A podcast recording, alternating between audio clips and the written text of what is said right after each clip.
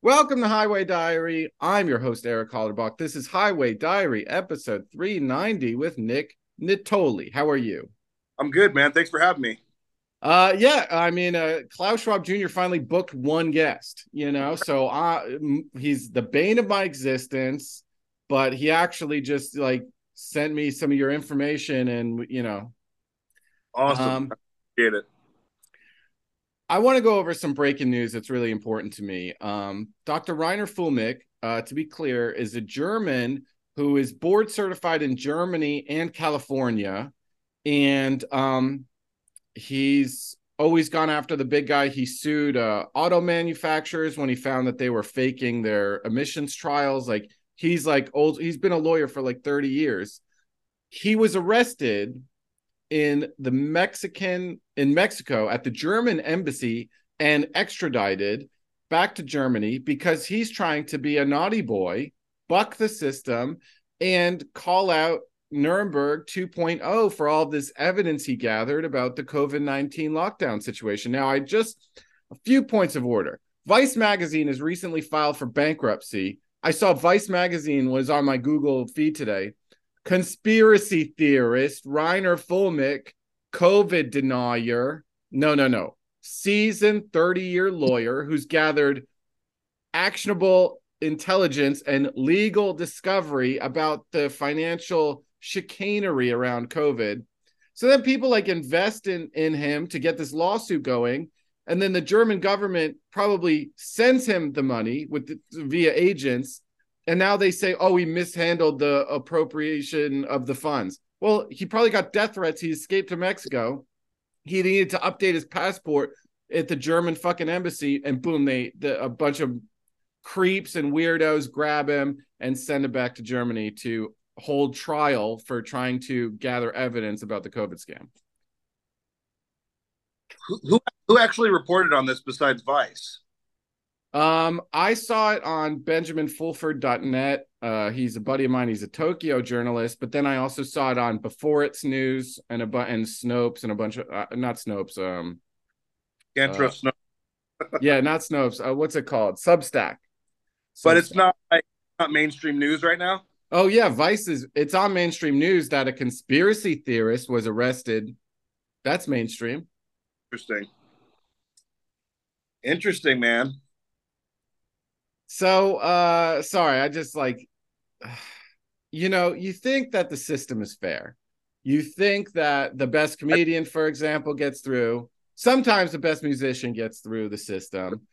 But um you were in you know, where are you from and how did you get into the music scene and how did you start to feel like there was something really wrong here?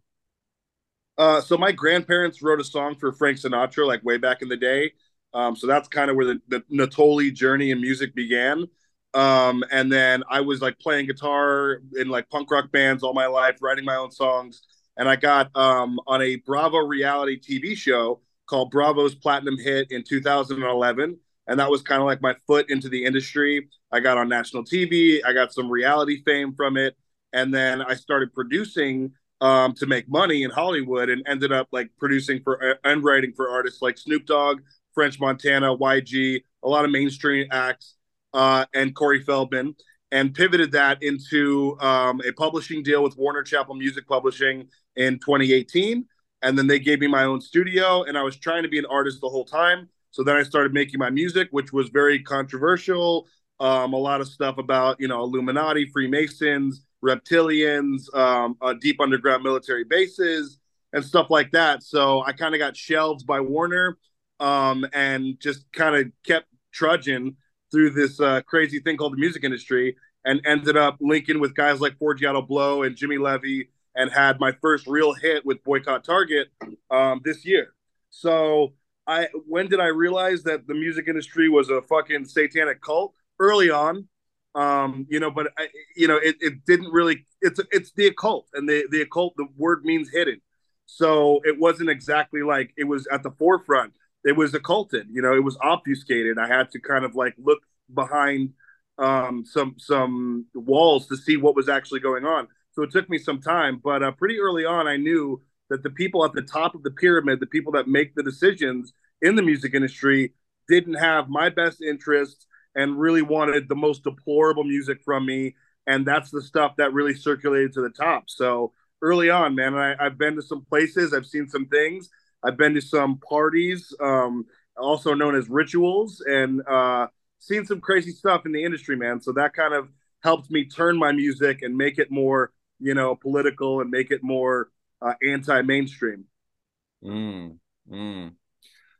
Yeah, can you go? What can you say about the parties that you were involved in? Ritual. So so just you know, we got Freemasons that then have their own mansion and then kind of take a little piece of one of the rituals and then make it a whole party. Is that what we're kind of talking about? Yeah, man, it's pretty crazy. Like you know, because I'm I, I entered the music industry as a researcher, as somebody who was kind of already, you know, fascinated with the occult, fascinated with the esoteric and stuff. So for me, that part of me kind of got pushed to the back when my my pineal gland was focused on success and making money. And and and that's where I I was. That's where my mind state was. And so I started winning in the music industry. Like I said, I started writing for big artists and get gaining publishing deals and gaining a lot of money. And so that kind of made my research go to the back of my mind and not really be focused on it. And then something just kind of clicked where it's like all the research that I had done previously, all the Alex Jones, InfoWars, David Icke, all this stuff just came rushing back to me. And I started researching where I was and what kind of studios, you know, the locations of places and that's where it's really creepy. You'll find yourself, you know, working at a studio for a year and like, oh, I didn't know that there was a lodge like directly down the street, or that the building that is now a studio is a conduit, and that it's actually it used to be a you know free Freemasonic lodge or a satanic church, or the owners of the buildings are you know if you go back far enough, um, you know, go all the way back to the Rockefellers, go back to the Rothschilds these are the people that actually own some of the places that I was working in Hollywood. Um, Jim Henson Studios has a lot of creepy history. That's where I made most of my music uh, in Hollywood. So, you know, as a researcher, I started to research those things, connect the dots, and yeah, some scary fucking things, man. There's some scary places in Hollywood. This is what Freemasons say of themselves Freemasonry is a peculiar system of morality, veiled in allegory and illustrated by symbols. Peculiar system of morality. So what they're saying is there's no good or evil. It's just whatever I can get away with. Try and stop uh, me. Try and stop me, bitch. A hundred percent. And I re- I refer people to read Albert Pike's uh, Morals and Dogma and and kind of just read you know people that are freemasons that have been freemasons for a long time read what they say read what they put on paper um, you know, look into people like Aleister Crowley and look into, you know, how many people actually worship Aleister Crowley in Hollywood. You know, the, these people, they all kind of circulate back to one place. A lot of them are, are delved in darkness, but have different aven- avenues. Um, you know, some people are, are obsessed with, like I said, Aleister Crowley. Some people are obsessed with Albert Pike. Um, but they all kind of meet in the middle in the in the sense that they don't have the American public's best interest they're occulting things from the American public on a daily basis. And, you know, Illuminati means holders of the light. Well, what is the light? We're talking about knowledge. It all goes back to just being in the know. That's what these people really pride themselves on. These people, and I've been around a lot of them, they don't really gloat about their money. They don't really, they care about power, yeah, but they're not talking about their money. They're talking about their knowledge. That's what is power to them. They're talking about, you know, how much do I know and how much does the American people think they know? And that's where the ego comes in. That's where their like, you know, boastful pride comes from. It's from knowing more about everything, you know, from the way this country was constructed to the, you know, the Freema- Freemasonic uh, floor p- plans, uh, you know, in Washington, D.C. and stuff like that. Like, they're laughing at us and rightfully so because the american the average american doesn't want to do this research they don't want to sit and watch an eight hour video on morals and dogma they don't want to they don't want to learn this stuff you know they just want their entertainment they want to be you know spoon fed and that's where the illuminati freemasons of the occult really that's why they hate us mm. Yeah, what can I get away with? You know, like uh, Tafari Campbell died on uh, Martha's Vineyard. Eh, I got they got away with it. They got away with it. The Obamas. They just killed their. Oh, snort. Uh, he was uh paddleboarding. Okay, well he's dead now. Eh, we got away with it. Fuck you. Um, so there's this lady I became interested in. Speaking of what the creeps can get away with, um, this lady called Meryl Nass lost her license, her um, her medical license as an internist for prescribing ivermectin to a COVID nineteen patient in a hospital during the pandemic. Oh wow! Um, so let me just say what she has said. This is Meryl Nass. Sure. We're undergoing a soft coup, and the idea is to create a whole new set of laws and ignore the existing human rights laws and other laws under the pretext of pandemic preparedness and the biosecurity agenda.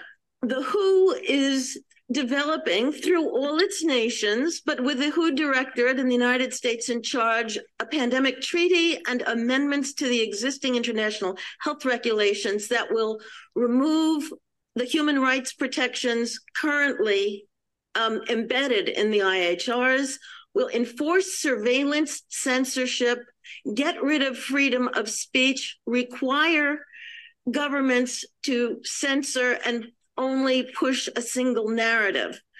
Also, we will be sub- subject, if, if they can make this work, to vaccines developed in 100 days, which the organization CEPI is planning to do. And one of the people who founded CEPI was Jeremy Farrar, who is now the chief scientist at the WHO to bring this forward. Um, other things that uh, the amendments do is to bind the states so they're no longer recommendations but enforceable edicts. Uh, provide a liability shield, get rid of intellectual property rights, move supplies from one country to another, um, enforce digital passports, and the Director General of WHO can demand that a pandemic or a potential pandemic exists. He can just declare it with no standards, and then countries around the world will have to obey. This is like if you just bring this to dating, okay? Let's just let's take the medical system out of this. This is dating, okay? Um, you're trying to gain a function 70 blowjobs for taking a girl to the Chick-fil-A okay? So like there's there's no more consent there's no more free will there's no more anything. I'm going to give you a hundred days notice. When you show up to the chick-fil-a you don't have a choice. I'm going to get you a two piece and a biscuit. After which time you will gobble my hog 50 times it will be injected into your throat against your will this is how and then you I'm going to stamp you with a digital ID and remove your freedom of speech, blah, blah, blah, blah, to the press. This is the dating equivalent of how the government is trying to gain a function, the fucking narrative, what we put in our own fucking bodies. A hundred, a Volkswagen takes 10 years of crash testing before it goes on the road. That's the safety regulations to make sure that the Volkswagen, if it's hit from this side, if it's hit from this side, 10 years for a fucking car to hit the road. Yeah.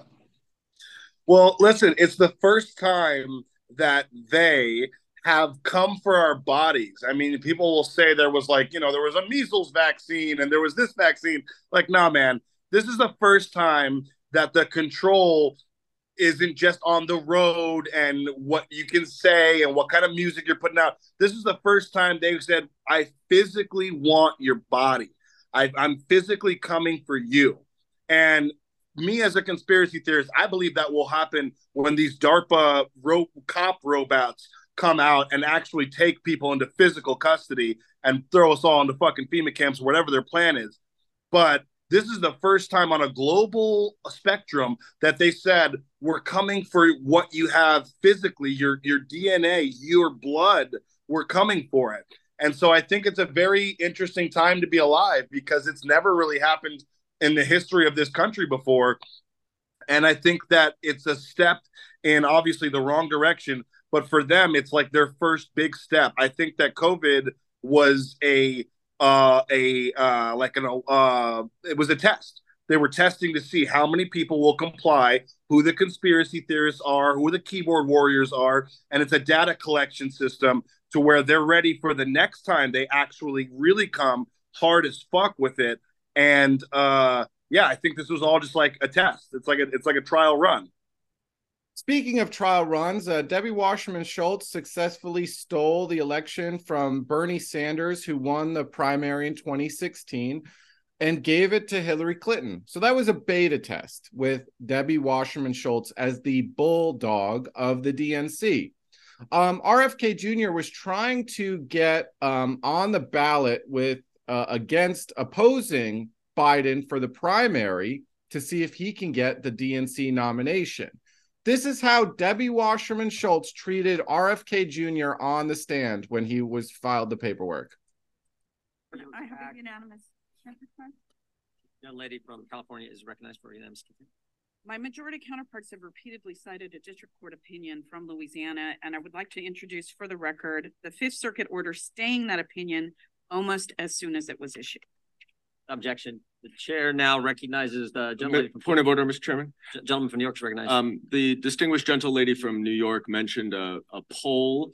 Um, I would just ask that she, I, Hold on, sorry. Let me uh, fast forward a little bit. Um, so my apologies. people somehow manage to avoid a deadly illness that targets other groups for death. You do see that, yes or no? You're misstating. No, no, no, no. Uh, you I are. quoted I quoted what you said earlier, and it, it is directly what you said. So just ask Uh, no. I was I was describing an NIH funded study. no, no, no. You didn't cite. I any- was I was describing an NIH funded study by Cleveland Clinic reclaiming my time. So he's he's just trying. She's trying to rake him over the coals for COVID. He's saying, "I I quoted your own study. You're." She's like, "You're wasting my time. Gaslighting." Thousand percent narcissistic gaslighting. Then she's like, "You're wasting my time." Anyway, let me talk about how much you hate Jews. So then she reads this quote completely out of context, where he he said some what it was like recorded at a dinner party. It wasn't like on the record, and it was just like everything she was doing was just these bully classic narcissist sorry classic narcissist uh personality disorder like uh ways of gaslighting to gain a function him not saying a goddamn word in his own defense so that she can run interference for the creeps and weirdos who run the DNC. Yeah, man. Listen, I'm a huge JFK supporter. I've got a tattoo of JFK on my right arm. I love the Kennedys. I love what they stood for. I just I, I don't put much faith into Robert Kennedy because of his voice. I hate to be the guy to say that, elephant in the room, but because you know he sounds the way he does, he he's I don't think he's ever going to get a really strong position in American politics. Um, so I, I love his stance. I love his stance on the vaccine. Um, you know, guy keeps his body in shape. He looks great.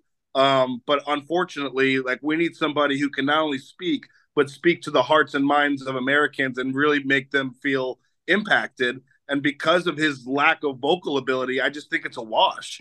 You know, people are like, oh, I can't believe you say that. But I just think it's something that needs to be said. Yeah, that's a poor. That's a problem. It's like you know, I, I know, but I understand the optics, and I understand that you're a music guy and an audiophile, and so you know, you you care about what goes in your ears. So we can we can only edit him so much, man. I can only put so much auto tune on that guy's voice. He just, you know, I, I hope he gets in a position where he can help. You know what I mean? But as far as him for president, it's not going to happen. It's just not going to happen. You know? yeah, I saw him debating Alan Dershowitz, and at the beginning of the thing, he he said very clearly, "I wanted this to be at 4 p.m.s because that's when my voice is the best." And Ah. Alan made him say, "Oh, made him do it at 9 a.m. when his voice was worse." Sneaky, sneaky Dershowitz. What a little piece of shit that Alan Dershowitz is. Um, and they debated the whole COVID agenda. Meanwhile, Dershowitz goes to Epstein's Island. Fuck you, Alan Dershowitz. I would beat you in Yeah. a fist fight. Um, you met the Trumps, or you met uh, Trump Jr. Uh, what was that all about? How how'd you do that? I went to uh, Reawaken America with Clay Clark. Um, it's a like a countrywide tour that they do with a bunch of great speakers. Um, I got to meet Roseanne Barr, um, Donald Trump Jr. I got to meet Roger uh, Roger Stone. Um, I met um, uh, Donald's wife Kimberly. A bunch of people were there, and uh, yeah, it was it was crazy, man. Because I walked up to Donald Trump Jr. and I was like, you know, I'm Nick Nittoli. I had the boycott Target song, and he's like, oh yeah, man, I love that song. And I was like, are you serious? You know who I am? Fucking crazy. But um, yeah, I got a photo with him. I got to talk to him for a little bit. I got to meet General Flynn, which was really cool. Um, a lot of these guys, man, I really respect, you know, what they put on paper, uh, what they say, and um, you know, it's kind of like, you know, you're curious to see how they are behind the scenes. And I was only um, reinstilled in my belief that they're really good guys. So, um, you know, I'm a big Q guy. I really kind of went, you know, full blown Z when that whole stuff was going on. Um, because as a conspiracy theorist, I know that a lot of what, you know, Q was saying was real. It's not like there's a question. He's talking about the fucking towers being an inside job. He's talking about reptilians, you know, and bloodlines running this country. So I'm like, a lot of this is real. Whether or not there's a military action that's coming to save our, you know, and Trump's the savior, that's up for debate. But, you know, a lot of this stuff is real. You know what I mean? Like, you know, adrenochrome, all this stuff that's fucking real. So I just, you know, I, I, I still align with that stuff. By the way, um, this is hibiscus, okay? Awesome. You know, I don't know what Klaus Jr. leaves in my uh, refrigerator half the time, though. But when you were talking to Donald, you got Trump Jr. there. Um, did you ask him any Q questions? You know, were you able to? It was just you were no. like on a on an assembly line getting a handshake. Yeah, no, it was actually we were just all backstage, and there there was like a couple of people obviously that wanted to talk to him, but I was just like right behind him. I was like, "That's fucking Donald Trump Jr." I'm walking up, man, getting a photo and talking to this guy. But um, out of respect, I didn't ask. You know, General Flynn would probably be the guy to ask. Um, but you know, I don't I don't want to like get blacklisted and never be able to talk to those guys again or something. But here's what I will say: my buddy um, Chad drew this amazing picture of uh, General Flynn. It's a portrait, and it has the Q sign in it. And Chad is like a full blown Q guy, and he uh, uh, both Donald Trump Jr. and General Flynn got up and spoke in front of this painting that has the Q symbol on it, and they were passing out uh, flyers and stuff, and it was all uh, all with the Q stuff. So I just found that to be very interesting, and um, I, I feel like if they if, if they had no interest in the Q thing, they'd be like, hey, get that fucking painting down. I'm not getting up and performing in front of it. Um, you know, Trump himself has kind of like endorsed Q. So I, I don't know, man. We'll see what happens, you know? I think it's like their plausible deniability way to leak out stuff that's driving them fucking nuts from within the system. That's what it seems like to me. Um, if they're like, hey, by the way, Debbie Wasserman Schultz stole the election. Anyway, that's interesting. What about the Twin Towers? These yeah. fucking creeps are drinking adrenochrome. That's weird. I had um, you know, I lived in Los Angeles for six years and I worked for a guy who started Big Brother, and he just casually said, "Oh, you know, by the way, uh, yeah, Bryan Singer had a little pedo party last night with 13 year old naked boys in his fucking pool." Anyway, let's work on this scene. The next paycheck I got was like double or quadruple, wow. and I was so dumb that I complained. But I think I was like, "Hey, I wasn't supposed to get this. I was supposed to get this," and they were Wait. like, "All right, give it back." Huh? What were you doing? What kind of work? I was a story assistant. Oh, okay. Um, and uh, on a reality show, and uh, uh, and on, I'm sorry, on Big Brother. No, it was called If I Can Dream. It was Hulu's first show. Okay, but it was the producer from Big Brother was the producer there, yeah. and he was like, "Oh, by the way, this happened anyway." So I had a friendly relation with him because he liked me because I did work extra hours I wasn't billed for, and so I did. I was very curious about his knowledge as well about how he he was there making the reality show with the editor. Like he was the main driver of the story produce. He was the story producer. Okay. And I had a great relationship with him. And I I went on to get my master in screenwriting, maybe partially because I wanted to sharpen some of the skills that he showed me. Our friendship completely dissolved after he got vaccinated and posted a picture of him with like brainwashy sunglasses on. And I was just like brainwashed and he was like, "Oh, you're," and it's like, um, the it's weird how no matter how high he is in the chain of show business, I looked up to him as kind of a mentor for a long time, but Sure. at the end of the day, he's just uh, an NPC parade. Uh, you know, how has it been since you've been vocal about your opinions, being a Trump supporter in Los Angeles, and h- how has that been with you, with music people and industry people? it's the funniest thing because before the like Trump parade came rolling into Hollywood and everywhere else in this country, I was just a conspiracy theorist. I would talk about, hey, what happened to Building Seven? No planes hit it. You know what I mean? Like crazy how the Pentagon looks like it got hit by a missile. I would say all this kind of stuff. Reptilian aliens are fucking, you know, taking over and stuff. Nobody gave a fuck. The moment that I started supporting Donald Trump, people started messaging me all from all over the world because I, I did a BBC special on about QAnon. So I was like, I got broadcasted to like four million subscribers on BBC's YouTube. They put it on BBC TV. Um, and so and I started getting messages from people like, Aren't you scared? Aren't you worried? And I was like, About what? And they're like, You can't, you know, talk about the Clintons. You can't uh, talk about um, being pro Donald Trump. And that was like way more offensive to people than anything. Then I had my record label bring me in for a meeting the day after I dropped a pro Trump music video and basically talk about the option of possibly dropping me, dropping me from being uh, part of this management deal that I had and all this stuff. And I just basically told them, like, if that happened, it'd be complete harassment and I, w- I would sue like, cr- like crazy because it's completely unlawful. And uh, I've done nothing wrong here. So the backlash from being a Donald Trump supporter was worse than any other backlash I've ever gotten in my life ever. Yeah, it's like, hey, um, they stole the election and the Clintons eat babies. Uh, whatever. I like Trump. What? Yeah, Like people are so dumb.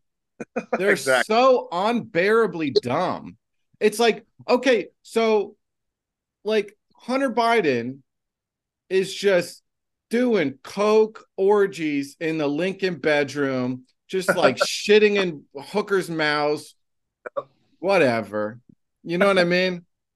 It's Uh, just like real quick, just to touch on that Bryan Singer situation. I, I can't talk about this on air.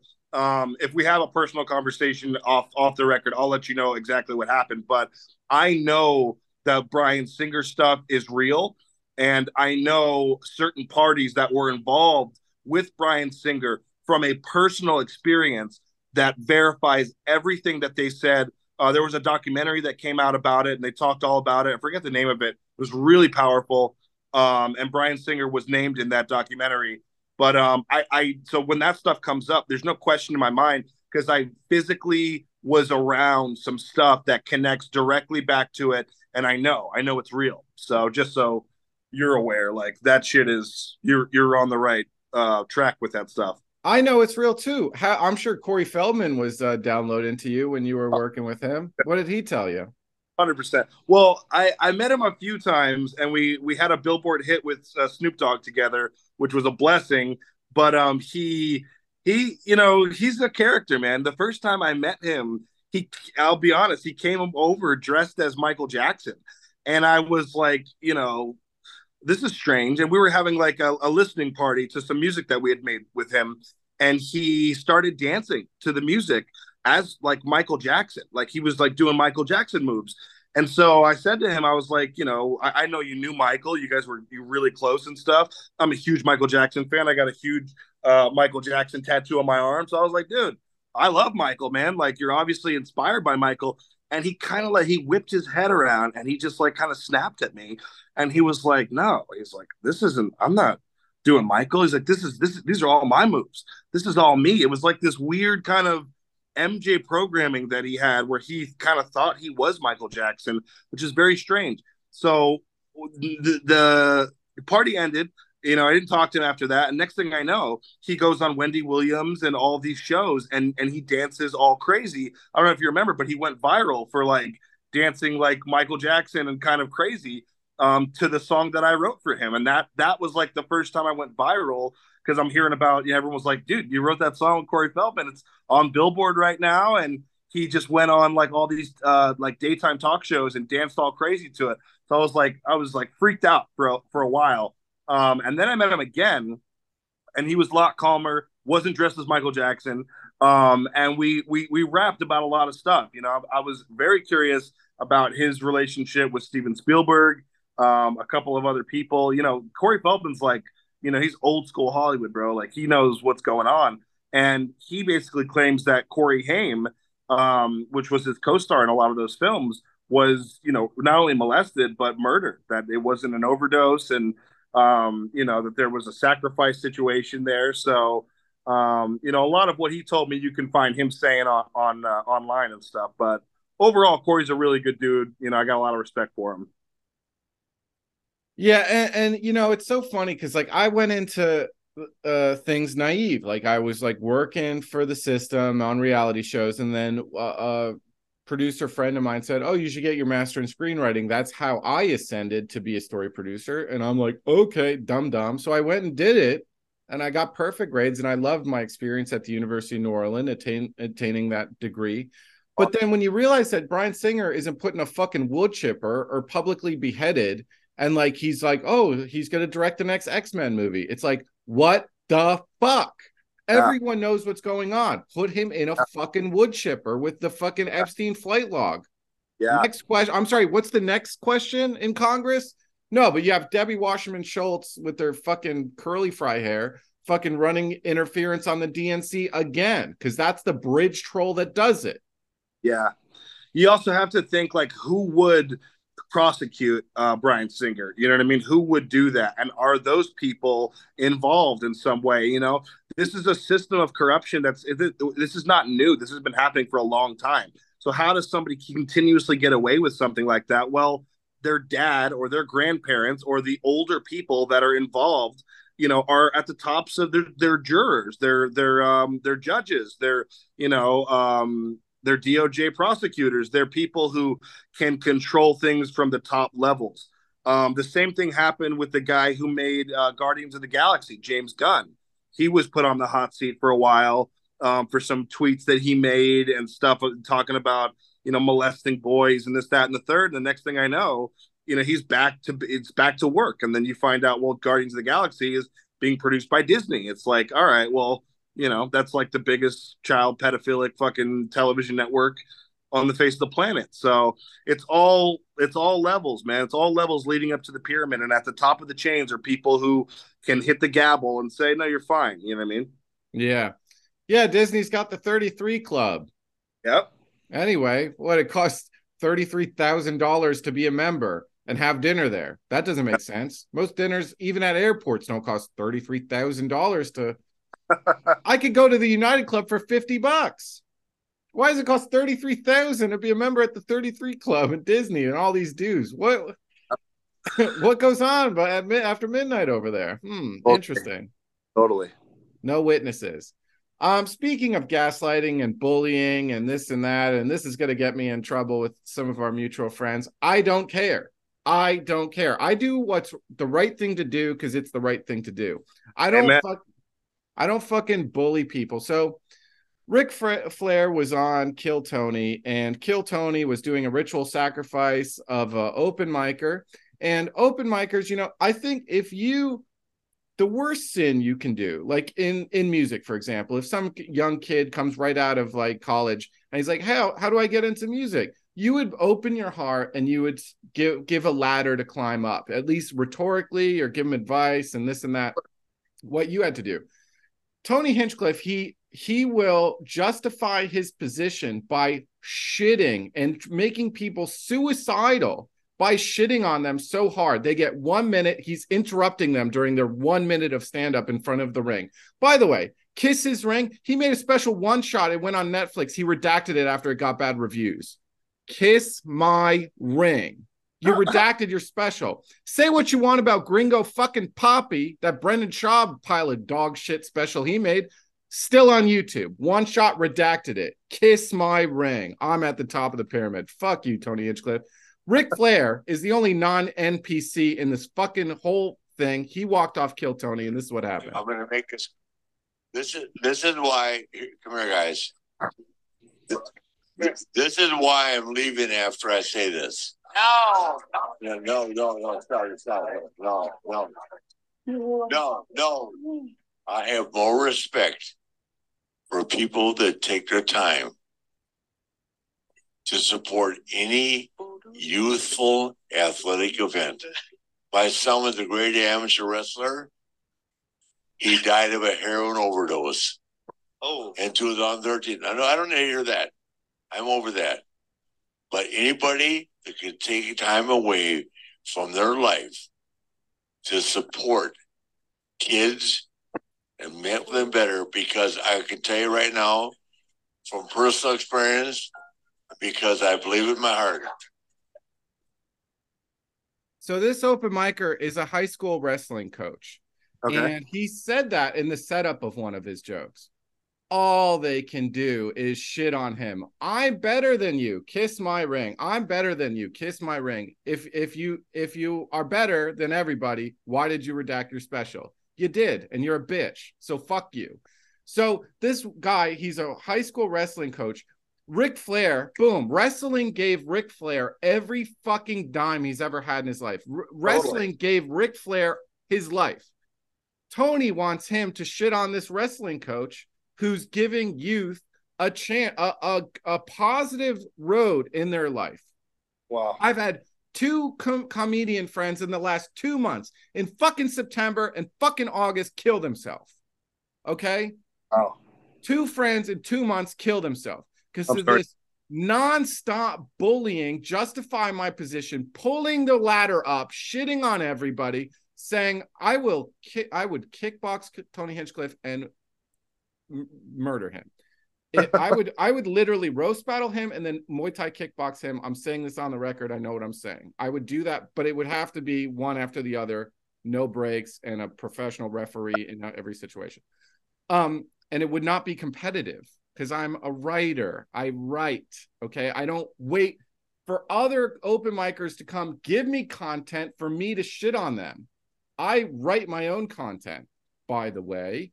So, because I have God love energy in my heart, you know? Because I try to, like, when I look at my landlord or when I look at my ex girlfriend or when I look at my sister or when I look at my niece and nephew, I look at them right in the eye and I speak right from the heart, you know? And so, um, I, I just don't get the, eh, the, you know, Ursula from the Little Mermaid, she was like, those poor and fort. Oh, I can help you. I can help you. I just need your voice. Yeah. Well, and that goes back to Disney and their screenwriters and the people that are, you know, satanic and have a, you know, witchcraft agenda. And, you know, that movie's very symbolic, you know, and we didn't really realize it. You know, I'm 35 years old. I saw that movie when I was like five. You know, I mean, nobody really knew what was happening, you know, but you're getting indoctrinated. And, and I love that movie. And I, when I watched it now and I'm like, oh, I love this movie. And I'm seeing all the stuff that was occulted in that movie but it takes time to really realize like this is this movie's based in witchcraft like ursula's a witch you know this is a blood sacrifice that she's getting from ariel in order to you know steal her most powerful asset like you said her voice um you know and all ursula wants is power. And where is ursula? Is she on the surface? No she's underground. She's underneath. You know i think they're all like in the same aquarium or, or aquatic space but somehow when you go to ursula's place it's it feels like you're deep. You're like underground. It's you know a witch's lair. Um so and the colors and the green and the smoke and the uh, the stuff that they're you know when she's cooking in the pot or whatever it's all it's all witch's brew man. It's like you know you rewatch hocus pocus and you're like well is this movie about fucking adrenochrome? Like what are they? I smell children. Mm, you know what i mean? Like all this stuff comes back to you you know now that you have the eyes to see and the ears to hear. Um, and, and I feel like that's why you know Disney is for children because they're trying to attack people's pineal glands that don't have the information um, or the research to really or the knowledge to de-occult what they're doing. And so once you get to our age, it's like you know they're they're powerless over us because we're old enough to see what the hell's going on. But they're attacking. They're attacking the children. And nowadays, their their witchcraft agenda is like full blownzy out there it's like there's not much occulting happening. You know, every kid wants to be either Harry Potter or the latest uh, witch movie that comes off of Disney. It's like They're not, you know, uh, Moana, all these movies, they got the pedophile symbol right in it. They're not really trying to occult anything anymore. They're they're showing their ass, so to speak. So it's an interesting time, man. Yeah, and I just want to tell you another story. I've said this on my podcast before. It's so important for me to say this. Not I'm not doing a hero story. I'm saying how to be a good person. And like I, I you know, but I used to host the Stress Factory open mic in New Brunswick. And um, it was when my special was being edited and I was living in Jersey and I would host the open mic. And fucking Rich Voss was always very nice to me. He wouldn't get on the list, but I'd I'd let him bump and he would do seven minutes. And but he cared about the open micers. There would be like 40 open micers on the fucking list. And I'm like, go, go, go, go, go. Bonnie McFarlane would show up with her emotional support hat, Ken Krantz, who also needed to bump the list for 15, and she would do fucking 40. And the whole time I'm going, all these open micers want to do three minutes. The place was kind of packed because there was 40 people on the list with their parents and cousins and all that. So then sure. Bonnie McFarlane doesn't give a fuck about anybody but herself. She comes in, does 40. And then yeah. all the open micers keep coming up to me going, when, when am, when's my turn? So I'm like, hang on, let me t- check. I go to the fucking pussy ass manager, Derek. I go, give her the fucking light. He goes, no, I'm too much of a cuck and a pussy and a coward. I go, this yeah. isn't fair give her the fucking light. And he's like, no, I'm a bitch. I go, give her the fucking light. She's a bitch. Fuck this place. Man. So then they then she complained to management and I never got to host again. She wow. punished me for her narcissism. It doesn't wow. end. The open mic is the place where the comics get to try out their shit. Yeah. Yeah, and so- also I can't get my head around the fact that Tony knows that the way you get good as an open micer is by by starting. Amen. And to, all you want to do is shit on these people for having enthusiasm in the craft that gave you everything you ever wanted. Again, yeah. Ric Flair, shit on the wrestling coach who gives kids hope in their life. He's like, I'm walking. Fuck this. Man.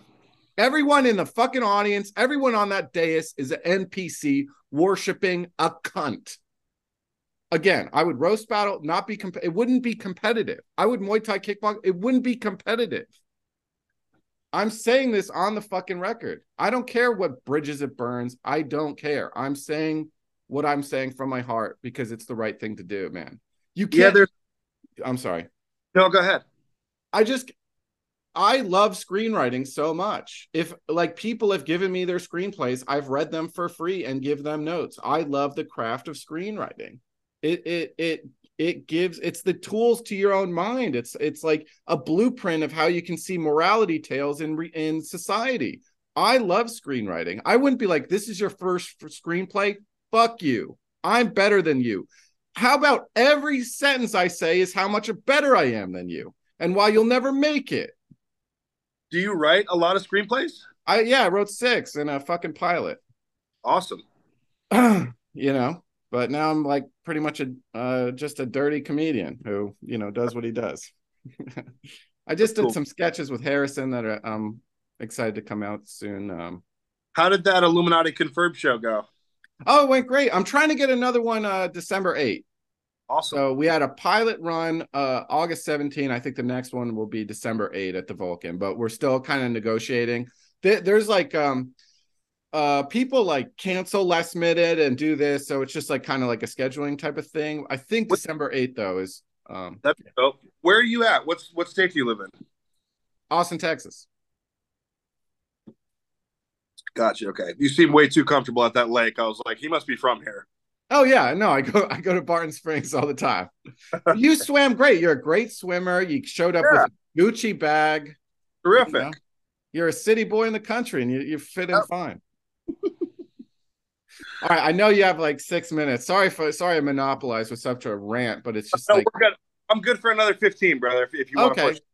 Great. Uh, um go ahead. Yeah, so w- in your experience in the mu- music industry, do you do you see what I'm saying? How people like get in their position, they get in their high position, and they do everything. Like Ellen DeGeneres was kind of famous for like shitting on her staff so hard. Like, have what kind of do you have examples of this kind of like toxic behavior? Well, 100%, man. In the music industry, it's very clicky in that sense because as a producer and a mixer, eh, there are industry secrets and there's stuff that you don't want to tell other people unless they put in the 10 years of work and get their 10,000 hours, etc. Um, especially if you're a douchebag. If you're somebody like me, I, my thing is like, hey, if you have the drive to wake up and fucking grind and fucking get all you know work a normal job so that you can buy this gear and then go home and produce and you have talent good luck. I'll give you all the tips because it doesn't just take the gear and it takes the drive. It takes ambition. It takes talent. So that's why you know it, it should be easy for somebody to be like yeah man i'll give you all the extra curriculum stuff because there's talent involved. And if you don't have that none of that other stuff's going to help. So but there's a fear in Hollywood, whether you're an actor, comedian, musician, rapper, whatever, in people who have had success in maintaining their position. And so they don't want to allow other people to come up. They don't want to, you know, eh, be um, enthusiastic towards an upcoming comedian because confidence is a motherfucker. If somebody gets confident and you know has the ambition, has the drive, has the talent, then they could knock you off your your high horse and knock you off your number one spot. And so everybody's trying to kind of protect their own space. That kind of sounds like that situation you were talking about earlier, where somebody's like, you know, they want to defeat you mentally so that you don't keep trying. Um, I'm not one of those people. Um, I definitely want to encourage other people to do it um, because, like I said, it's not just about the knowledge of knowing how to do it or mixing secrets or producing secrets. You got to have drive, you got to have talent, and you got to treat this like a day job and fucking work overtime and work holidays. And if you have that, then you fucking deserve it, dude. I'd love to help you. You know, it's it's the thing of like, um, that's why Freemasonry was made because anyone could build a building. You could tell them in 15 minutes, oh, you got to shave a rock like this. No, let me see if he like the the pay grade that he gums it is the knowledge he has and what we're gonna put him through our fucking dog and pony show. We're gonna pour candle wax in his asshole just so it's all insecurity. I want. I'm such a narcissist. I need to make sure that you've like given me gain of function you to give me 700 blowjobs so that you're fucking M- MK Ultra before I show you how to stonemason. You know, yeah. it's just all insecurity. You know that everyone else is smarter than you, is better than you, so you're insecure. So you want to high, veil knowledge, right? until they're not going to hurt your feelings. That's a great point. That's what the Illuminati Freemasonry is all about taking knowledge, occulting it, hiding it, and keeping it within the people that are either part of your bloodline or part of this power structure because you're afraid of what you know uh, people like Eric and Nick will do with this truth and with this knowledge. It's it's it's it's knowledge spread out through so many things. It's knowledge of this country and how it was built. It's knowledge of thyself, thy body, thy mind it's knowledge of a bunch of things um you know how how important your pineal gland is how important it is um your thought process and your thought patterns and how that shapes your daily life so it's it's it's power that they don't want to just give away freely um and yeah you're totally right that's a narcissistic idea that's a narcissist uh a narcissist worldview um and narcissism by the way is probably the worst disease um right next to jealousy it's like if you can only see yourself, man, that's Satanism. That's what Satanists, you know, yes. that's that's what they are. They're people who are a me, me, me mentality over everybody else. And so the moment I get an inkling that somebody doesn't have like the slightest bit of care about other people, you can just get that in a conversation with talking to somebody. You can just feel like, did they mention any members of their family? Did they mention anything but them fucking selves? I just disconnect completely. There's members of my own family that I have just completely stopped talking to, members of my immediate family because they're so wrapped into themselves. I just, you know, and I'm a musician, you know, a rapper and, you know, producer in Hollywood. If anybody should be talking about the motherfucking selves for fucking 24 hours, it should be me. But, you know, the moment you get the wind of that, man, I just say disconnect from that completely. Those are people that I don't feel like I can help. And so I just disconnect, man. I fucking hate narcissism. I hate narcissists. And um, and yeah, man, I it's it's so much more important to listen than it is to talk. You know what I mean? Like it's so much more important to hear what somebody else has to say and you know, and it, it, it played a little tennis, you know what I mean? A little back and forth, a little volley, as opposed to just fucking going on and on and on about yourself, man. I hate it. Uh, and that's why I was so frustrated that day at the Stress Factory because I was like, also like, not only with the, the 40 comics on the list, like I was talking to some of the parents who are like, "Hey, when's Billy getting up?" Oh, sorry, Bonnie McFarlane's doing 39 more. You know, she's on her 39th minute and won't get off the fucking stage. I don't know what to tell you because it's putting the boot in the fucking chin of everyone in that fucking room and pushing down. I don't know Bonnie McFarlane. What would I know her Oh, from? she's a cunt. I don't know. She's married to Rich Voss. It's just, it's just, and then to also punish me for trying to to give her a word back of like, hey, can you get off? Or like trying to talk to Derek, hey, get her off. No, I'm a bitch. I can't. it's just like, do you know that all the audiences here are buying drinks for their fucking kid on the fucking list? Are you headlining tonight? No. Leave. Or Yeah. be like Rich Voss, who I like. He comes in, does six. Everyone does three. That's fair. He headlines there sometimes. That's fair. Don't do 40, 45. That's insane. She's Thanks. trying to teach me a lesson about her power or whatever, or her place in show business. Disgusting. Unfucking forgivable. And and people can say, "Oh, he, Eric's a jealous loser because he hasn't like reached his level." I don't care about me. I care about the 40 people on the fucking list doing their third fucking open mic for 3 fucking minutes. That's what I care about. Sure. Well, I'll say this, man, about success. Like, you know, I've been lucky enough and blessed enough to have a little taste of it, but I've been working my ass off. Before I got, you know, a number one billboard, I was making a new song every day, and I've made songs about topics that were not going to be that financially profitable. I made a song called Adrenochrome. I made a song about Hunter Biden. I made a song about uh, you know, the Clintons. I, I've done songs about 9-11 being an inside job. I've done a lot of work just to enlighten the people that may not know this information, or even the people that do, and remind them of this information. That I feel like what I received back was uh, of karmic value, of really Yes. good. You know what I mean? So yes. If you're on your way, if you're on your journey and you don't feel like you you're where you need to be, believe me, I felt like that literally fucking six months ago. And all of a sudden, because you've done the right things within your life and you've helped people and you've been a, not a narcissist and and selfless, the universe will give back to you. At least in my case, um, that's that's the experience I speak from. Because the universe all of a sudden was just like, you know what, this kid's been doing the right fucking thing. Here you go and it was one song that just you know massively changed my life. So my advice is to just keep working stay on track believe in yourself and to just keep um creating because that's magic and that's the magic that the occult are really afraid of. It's just your what you have inside of you what you were born with your creative mind your creative screenwriting or your stand up your jokes that you wrote with your hand um that is power so just just don't feel powerless My favorite song of yours is Tinfoil Hat. oh awesome right on That's that when that came across my Twitter feed, that was my first uh, introduction to you. And Oh, then wow. it was weird. It was like th- two weeks later, I met you in person. Um, you know. So I feel like we were like at the same vibration, and also the time in our life. Also, we're similar age. I'm 37, and we Okay, were like cool. at this, and then all of a sudden, like just creatively, we're aligned, and then we're in the Rebels for a Cause green room, and I was like, I, I fucking like this guy. awesome man awesome. Yeah that that again was like you know that's not for anybody you know that's not to make money. That song wasn't to make money. Um obviously tinfoil hat is like somewhat of a marketable thing with the sam tripoli show. Um but i did that to enlighten people and you know within a couple of months after that dropped i got a number one billboard plaque. So like again you know just keep doing what you're doing and not just to you to your listeners like if you're if you're on your journey you know, just keep doing it, man. Just don't stop. You know, the people that I know in Hollywood that have had success, those are all people that were around when I was on a Bravo TV show fucking 12 years ago. They didn't stop. Everybody who I know who has no success today, they stopped. Like the you know, what's the method to your madness? Just don't quit, dude. Just don't quit. Yeah, and and just be have, be friendly with people. Totally.